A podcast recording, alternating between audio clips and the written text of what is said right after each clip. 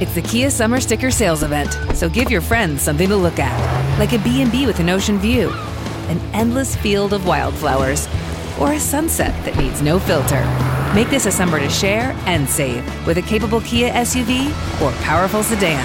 See your local Kia dealer or visit kia.com to learn more. Kia, movement that inspires. Call 800 334 Kia for details. Always drive safely. Sale applies to purchase of specially tagged 2024 vehicles only. Quantities are limited. Must take delivery by 7824. From BBC Radio 4, Britain's biggest paranormal podcast is going on a road trip. I thought in that moment, oh my God, we've summoned something from this board. This is Uncanny USA. He says, Somebody's in the house, and I screamed. Listen to Uncanny USA wherever you get your BBC podcasts, if you dare.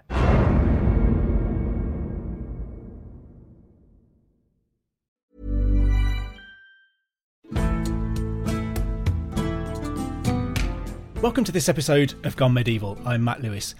Emma Wells is a returning guest who last came to speak to us about pilgrimages. And when I saw Emma had a new book on the way, I asked her to come back on to talk about that. I've been lucky enough to get a copy, and it's one of the best looking books I've ever seen, aside from the fact that it's packed with fascinating information.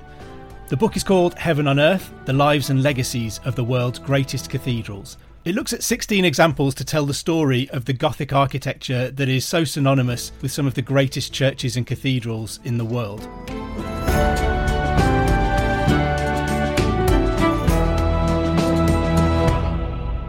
Welcome back to Gone Medieval, Emma. So, why does this book in particular focus on Gothic architecture? Why Gothic? The reason that I chose Gothic, apart from it being my area of expertise, was when we tend to think cathedral, whether it's France, whether it's England, we conjure up a Gothic cathedral in our mind. Not only that, the Gothic cathedral is representational of what medieval cathedrals were that heaven on earth, as the book is called, but the idea of the heavenly Jerusalem as recounted in the book of Revelation 21 to 22, which talks of the great gems and jewels and pearl encrusted walls and rivers of gold that is what we think of when we see the maximum height and light of a Gothic cathedral. Not to mention, they have very interesting stories. They're taking some very subtle hints from the Bible about how to decorate a church. The Bible essentially tells us that is what we're supposed to have. We're supposed to have a representation of God's temple on earth, the heavenly Jerusalem. So, yes, they are trying to imitate that as best they can in stone and glass form. So, that's why pretty much every aspect has symbolic reasoning, if you will, behind all of it, whether it's the ceiling, whether it's the amount of panels in the stained glass window. So, if we go right back to the very beginning of this, where do we get the word Gothic from when we apply it to architecture? Following the Norman conquest, in England and France at least, we started to see the Romanesque, so leanings towards classical Roman forms, being usurped. And then individual, particularly English and Northern French stamp put on our cathedrals, and that's where sort of Gothic does arrive from. But Gothic, as a stylistic term, I suppose, didn't exist. In the 16th century, there was a lot of critique about what the term Gothic meant. It was identified with the barbarian Goths. They'd overthrown the culture of ancient Rome in the 4th and 5th century.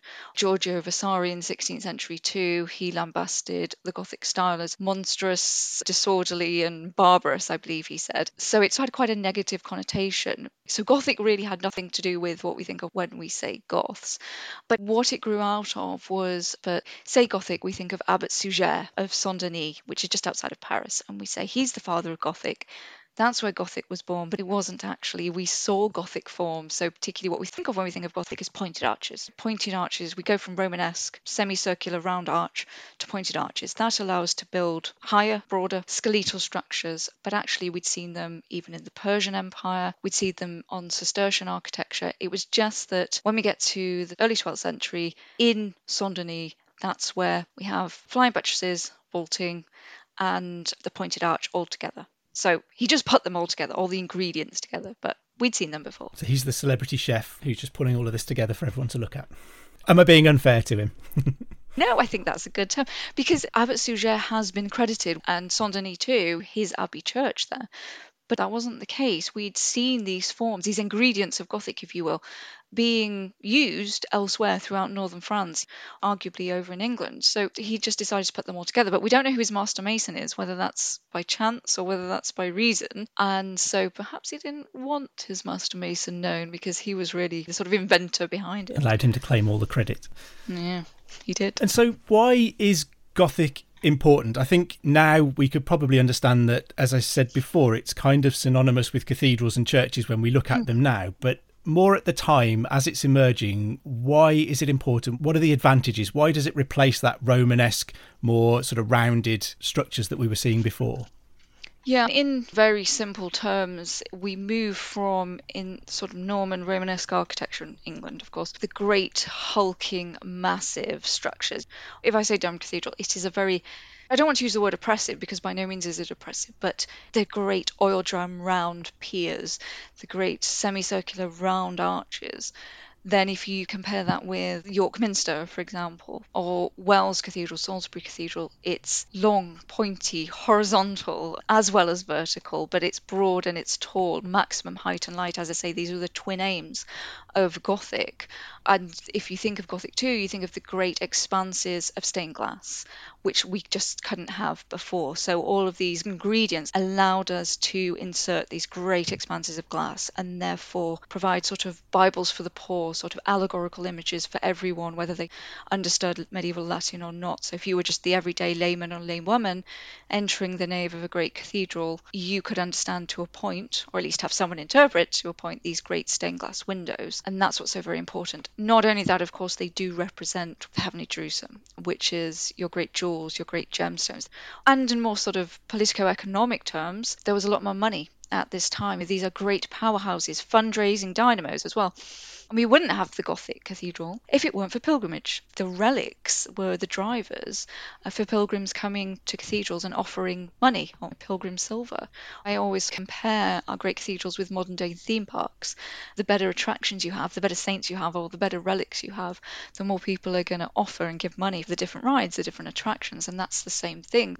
There's a lot of money going on. These are fundraising powerhouses. And if we think of Westminster Abbey, it was £40,000 to make over that entire cathedral, considering Henry II's budget was about 25 to 35,000 for the entire country for a year. That just shows just how important they were. Terrifying sums of money. Before we leave the structure of these cathedrals altogether, what does a flying buttress actually do?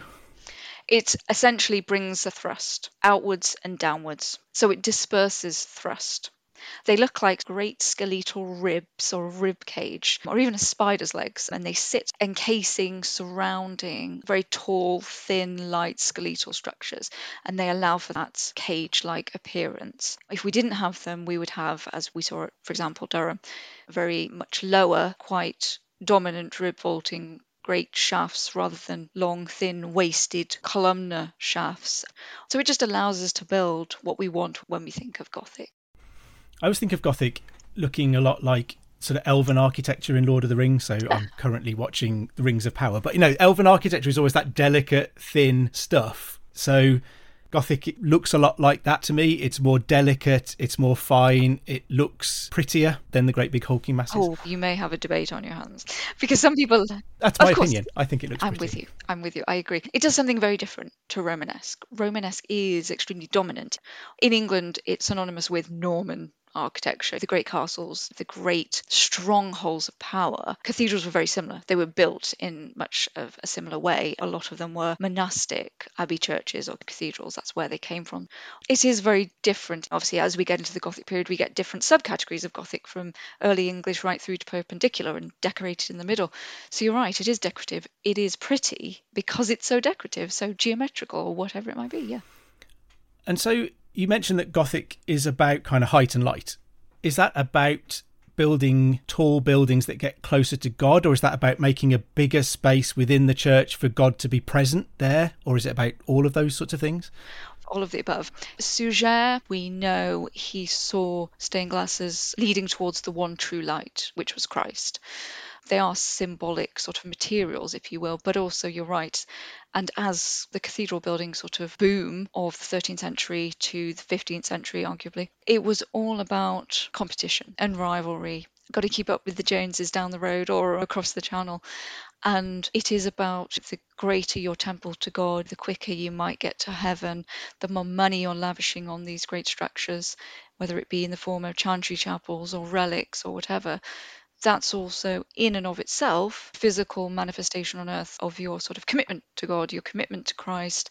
So it's all of the above. It is really everything you can think of, but there's a great rivalry going on too, just in terms of who has a better cathedral. Nothing changes. You mentioned some of the subcategories of Gothic that emerge. How do those things start to develop? Is that a case of personal, local preferences? Or is that an effort to make them bigger and try things that will allow larger architecture as well? Both, really. What we need to remember is it's not as though we have one particular mason covering the work in each particular area. You have, for example, William of Sens, he commenced the work on the East End at Canterbury. And then unfortunately, he had a fall as he was working on that. And William, the Englishman, he took over from him. And you can physically see the break between the two men's work. And William, the Englishman, he worked off the first William's plans, but he put his own stamp on things. And another good example of this is William Joy. He was a master mason at Salisbury he inserted strainer arches, a sort of model and template which became the strainer arches that we know of at Wells Cathedral, the great sort of angry owl eyes, as I call them, or scissors, some people call them. But he inserted a template at Salisbury first because at both, essentially, the builders put on larger towers, because, you know, you're trying to get the largest tower and closer to God than the original cathedral could manage. So, unfortunately, again, you get thrust on a building that is not built for that, and these are quite boggy, marshy lands, both of them at Wells and Salisbury, and therefore you get piers moving, you get cracks in your fabric. What I'm saying is that you get itinerant masons, you get masons moving around, you get masons picking up things. They've been across to France, they bring things back.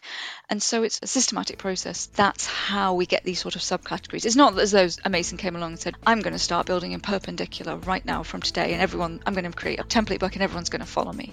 It's trends and fashions in architectural style that they've learnt and collated over their travels.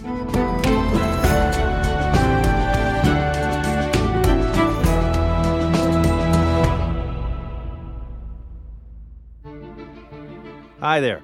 I'm Don Wildman, host of the new podcast American History Hit. Twice a week, I'll be exploring stories from America's past to help us understand the United States of today. Join me as I head back in time to witness Thomas Jefferson write the Declaration of Independence, head to the battlefields during the Civil War, visit Chief Powhatan as he prepares for war with English colonists, tour Central Park before it was Central Park, and a city in Tennessee which helped build the atomic bomb.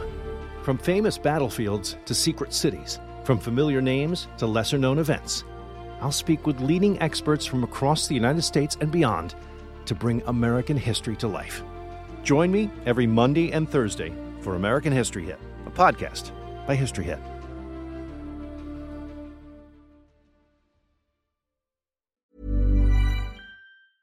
There's never been a faster or easier way to start your weight loss journey than with PlushCare. PlushCare accepts most insurance plans and gives you online access to board-certified physicians who can prescribe FDA-approved weight loss medications like Wegovy and Zepbound for those who qualify. Take charge of your health and speak with a board-certified physician about a weight loss plan that's right for you. Get started today at plushcare.com slash weight loss. That's plushcare.com slash weight loss. plushcare.com slash weight loss. It's the Kia Summer Sticker Sales Event, so give your friends something to look at, like a B&B with an ocean view, an endless field of wildflowers, or a sunset that needs no filter. Make this a summer to share and save with a capable Kia SUV or powerful sedan. See your local Kia dealer or visit kia.com to learn more. Kia, movement that inspires. Call 800 334 Kia for details. Always drive safely. Sale applies to purchase of specially tagged 2024 vehicles only. Quantities are limited. Must take delivery by 7824. American politics are all struggle and strategy, passion and persuasion, and so much scandal. And they always have been. I'm Don Wildman, and on American History Hit, we're delving into Alexander Hamilton, whose bio was big enough for Broadway. From war to women and a dueling death to boot, Hamilton is a fundamental chapter of the American tale. Join me and a cast of worldly experts to meet the real Alexander Hamilton on American History Hit, wherever you get your podcasts.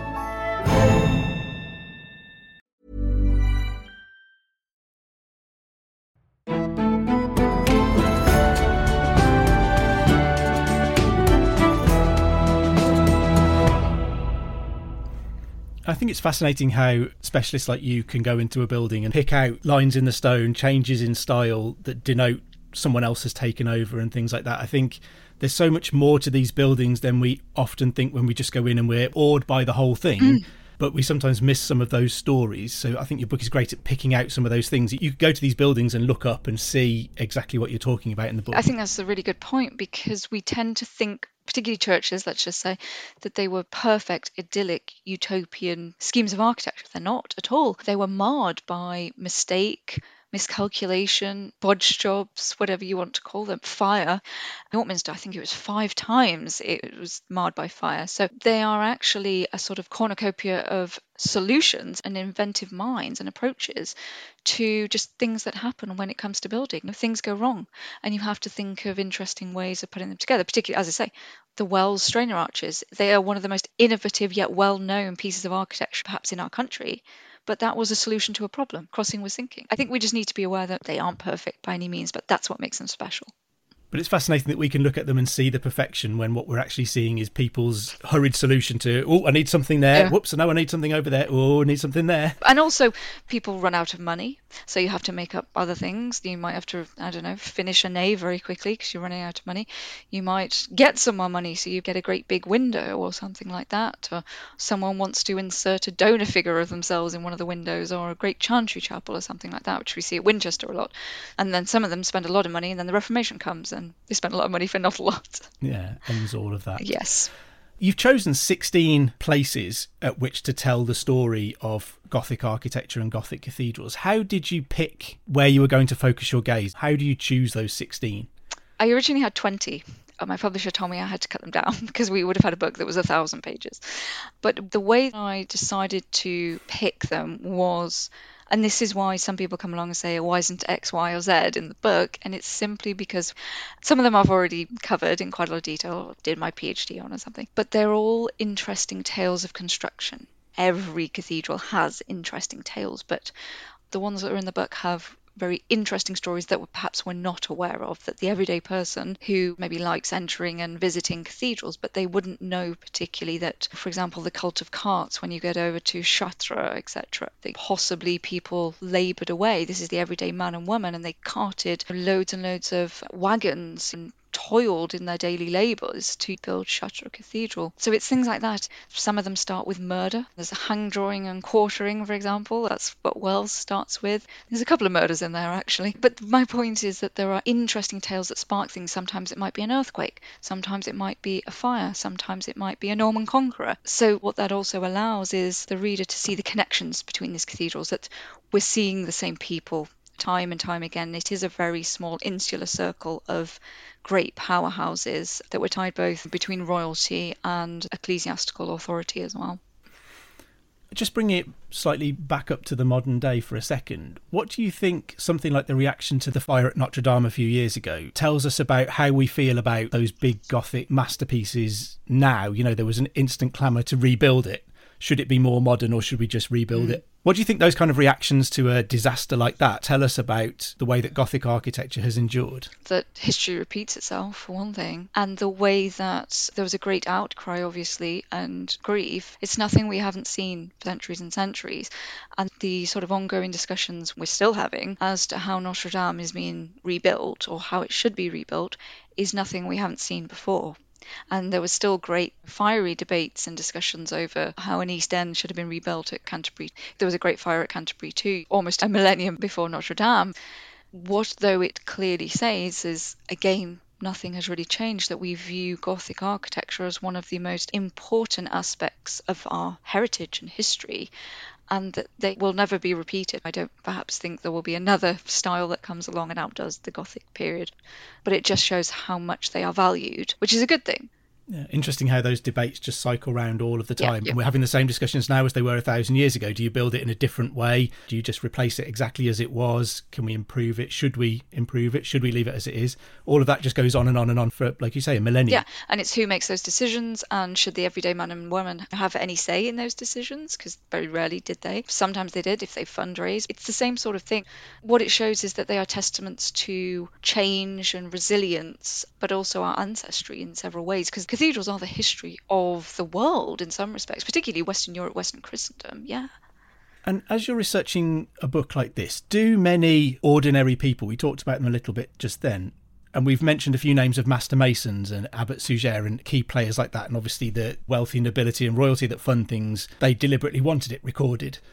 But did you manage to find many stories of the ordinary people, the carpenters and the masons who were actually chipping away at the stone? Are they hidden in the bigger picture of service to God, or do some of them emerge in places?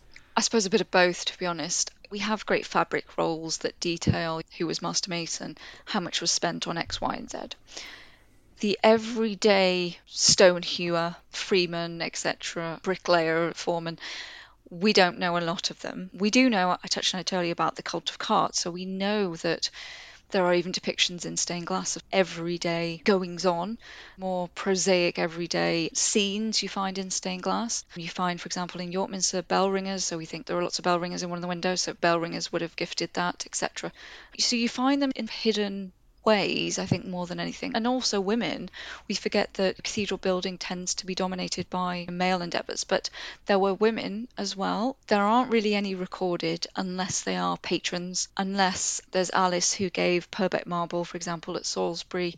So a lot of them are nobility, aristocratic women. But we know that they undertook the more menial everyday tasks, lugged water, dug ditches, those sorts of things. They weren't masters of their craft, but they were there. So I've tried to tease out as best I can mentions where I can and analyze and interpret the accounts and the records and figure out there were important everyday men and women. And so I've tried to bring them to the fore as best I can. And did people like that who weren't necessarily, they probably, I'm sure, knew that they weren't going to re- be remembered as part of the workforce there? Did you find evidence of them leaving traces of themselves in the sculpture or the stonework? Is there markings that point to the fact that even if we don't know their names or who they were, hmm. that people were there working very hard and were either proud of what they were involved in or keen to be remembered in some way? We have some people who remember and some who aren't. So we need to remember that the majority of our cathedrals are built over several hundred years. Salisbury is an anomaly at 38 years. Chartres wasn't much more than that. But York Minster is three to 400 years, really. And is a cathedral ever finished? say no. Cologne, for example, never really finished. So some of the master masons, we find little statues of them, we find them in capitals, etc.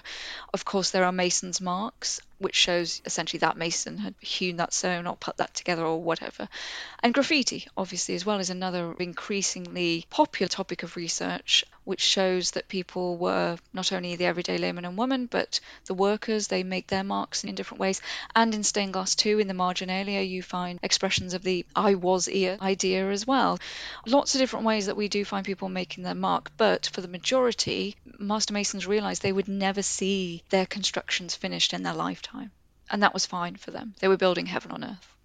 So to some extent, I guess it's a spiritual investment, isn't it? You know, you may not see the actual fabric of the building completed, but you've put enough in to hopefully please God. Exactly. And what they're doing, their work, is far more important, far more significant than leaving their legacy on the stonework. Really. I know we probably find that quite difficult to understand today, but if you're building a cathedral, you are part of history, but part of biblical history to them. You are part and parcel of Christianity, and you've made your mark. Building a temple to God is what's most important to you, not just you as a lowly person. Don't get me wrong, particularly when it comes to patrons, they like to put their name on things. They like to have their donor figures, royalty and nobility. Yes, they did like to put their marks on things as big and as obvious sometimes as they could. That's a little bit different. But in terms of the everyday Masons, they were a little bit more discreet, yeah. We've spoken on Gone Medieval before about this in relation particularly to books and authors and writers and things like that, that they weren't necessarily keen to be identified. It's quite a modern phenomenon to want your name attached to things like that because in the Middle Ages, if you're writing a book, it's normally a religious book, it's in service to God, it's not about you. And I guess the same is true of the people building the churches. It isn't about John did this, it's about John made a spiritual investment and contributed to this massive project. Yeah, Westminster Abbey is a great example of this. It's what's going on in France. Look at my French counterpart is building. I need to build better. That sort of thing. Henry II and thing. That's exactly what is going on. Salisbury, the project manager, as we would call him today, Elias of Dereham, he had been over at Canterbury. He helped the design of St Thomas Becket Shrine at Canterbury, and then he was entrusted with dispersing, if you will, some of the engrossments of Magna Carta in 1215, brought it back to Old Sarum, and then he had a hand in the building of what was New Sarum, Salisbury Cathedral now, the new site. And the reason that New Sarum was built was because there was tension there was essentially Old Sarum, the hill fort there where the cathedral and castle were. It was too small for two big men, essentially, for two big personalities. And so they moved it down to near Salisbury Plain. So there's a lot of undercurrent. Faith is certainly by no means driving these cathedrals. It is rivalry, it's competition we can just look, for example, at Wells Cathedral. They keep losing their cathedral seat to Bath and Glastonbury as well. They're wanting a great cathedral. Bishop FitzJocelyn, he thinks, no, I want my cathedral back. I want this to be the seat of the diocese. I have to build a cathedral that's fitting enough. So that drives him. So there are a load of complex reasons why. Fascinating. I guess I'm going to end on the impossible question. If you could suggest that the listener goes to one Gothic cathedral, one of the cathedrals in your book, which one would you pick? Or do I have to? That's entirely up to you. There's 16 in the book. I mean, there's even more to choose. I tell you what, while you think of that, is there one that you regret having to miss out? Yeah, quite a few. Sainte Chapelle. Technically not a cathedral, but it is a fascinating building in and of itself. Milan, very interesting sort of memorial structure. Durham as well, Lichfield, Lincoln, all of them, because this is the point that they all have interesting histories. They all have some sort of unique vision or quirkiness or tale. But in terms of the one I would say to go, oh God, this is so hard. I usually will say probably Salisbury because it's become a personal favourite because it has hidden depths. But I'm going to say Canterbury. I'm going to be controversial this time. And I know everyone's saying, oh, everyone's going to Canterbury Cathedral. But it's not just about Thomas Becket. There's so much more. There's so much that we don't know about Canterbury still. You can really see from Romanesque to the end of Gothic in one building at both. And you can see the importance and the drive behind creating legacy and history to your own building. And that driver of the cult of saints and pilgrimage, just very simply. So Canterbury with a side note to several other places.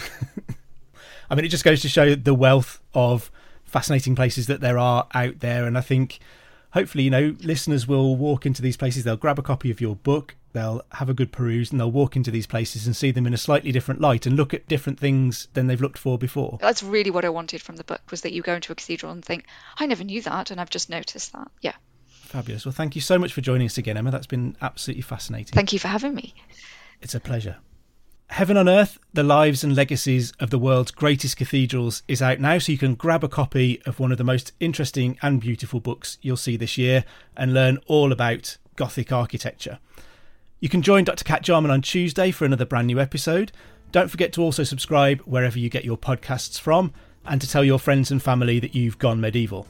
If you get a moment, please do drop us a review or rate us anywhere that you listen to your podcasts, including Spotify now. It really does help new listeners to find us. If you're enjoying this podcast and looking for a bit more medieval goodness in your life, then subscribe to our Medieval Mondays newsletter. Just follow the links in the show notes below. Anyway, I better let you go. I've been Matt Lewis, and we've just gone medieval with History Hit.